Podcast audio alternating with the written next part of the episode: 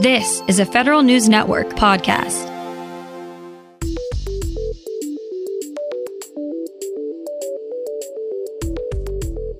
Coming up on today's Federal Newscast, with attacks on postal workers increasing, Congress steps in. Congress also moves to get injured federal first responders their retirement benefits and get ready for travel advisories about being taken hostage abroad. These stories and more in today's Federal Newscast.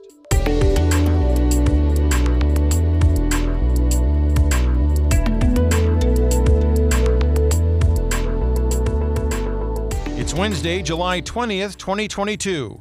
Welcome to today's episode of the Federal Newscast. I'm Peter Musurlian. Members of Congress are calling on the Postal Service to do more to respond to increased attacks on its employees.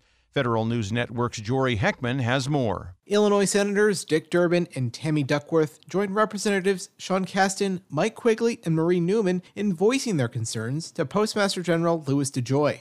The Postal Inspection Service finds nationwide reports of mail carrier robberies have more than tripled in recent years from 80 robberies in 2018 to more than 260 in 2021. The lawmakers say USPS recently stopped a nationwide outreach campaign meant to notify employees what to do when a crime is committed in their vicinity. Jory Heckman, Federal News Network. The Commerce and Labor Departments are teaming up for a 120 day cybersecurity hiring sprint. The two agencies plan to use registered apprenticeships to try to recruit and retain a more diverse cybersecurity workforce nationwide. The departments will also work with the National Cyber Director's Office to bring in employers, unions, community organizations, and others for the effort. The agencies are aiming to establish more registered apprenticeship programs and encourage others to join already existing programs. The apprenticeship hiring sprint will continue through mid November. Federal first responders are one step closer to securing their retirement benefits even after getting injured. Federal News Network's Drew Friedman reports. In a unanimous vote, the House passes the First Responder Fair Retire Act. The bill would let disabled first responders continue receiving their same federal retirement benefits. The legislation covers officers in law enforcement and Customs and Border Protection, as well as federal firefighters. Current law mandates federal first responders to retire by age 57, but the bill would apply retirement benefits equally even for those who get injured. The legislation now moves to the Senate's Homeland Security and Governmental Affairs Committee for consideration. Drew Friedman, Federal News Network.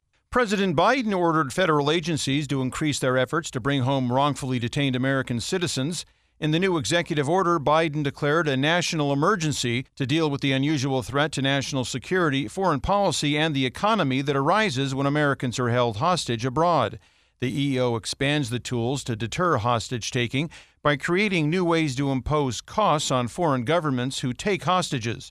In addition, the administration created a new risk indicator for travel advisories. A D will inform travelers of the risk of wrongful detention by a foreign government. The Department of Defense's F 35 may be the military's most costly weapon system, but it needs a quicker way to maintain the engine and stock spare parts. A new study from the Government Accountability Office found 6% of the F 35s are unavailable at any given time. The planes are grounded due to engine issues and part shortages. This left the military without enough F 35s available to conduct operations.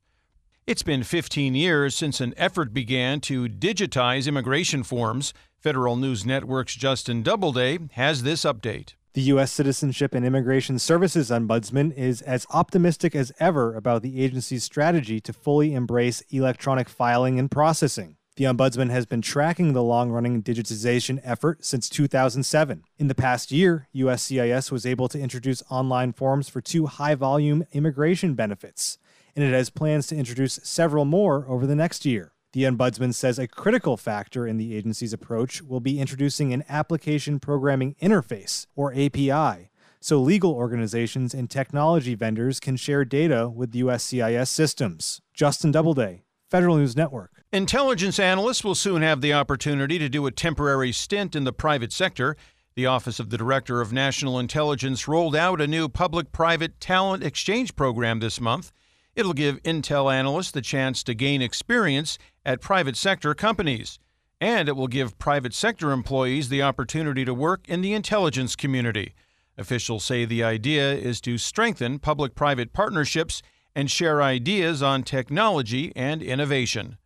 The Pentagon has picked 10 companies for a new program designed to get small businesses' innovative technologies out of the, quote, valley of death and into the DoD procurement system.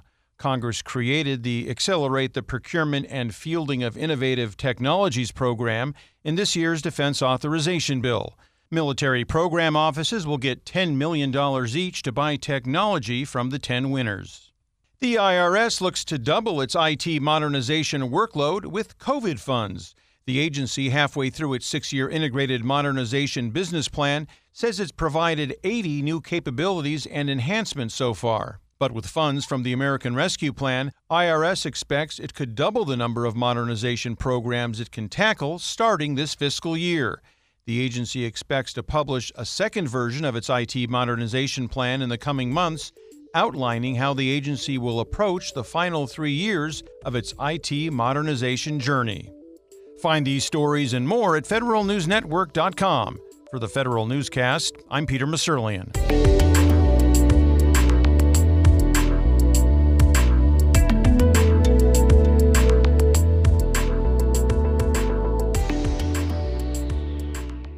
Reconnect with a carpool or vanpool. Even if you're commuting just a few days a week, Commuter Connections can match you with others that live and work near or at the same place as you. Prefer taking the bus or train? There's never been a better time to reconnect with transit. Plus, you have the added comfort of knowing Guaranteed Ride Home is there for any unexpected emergency for free.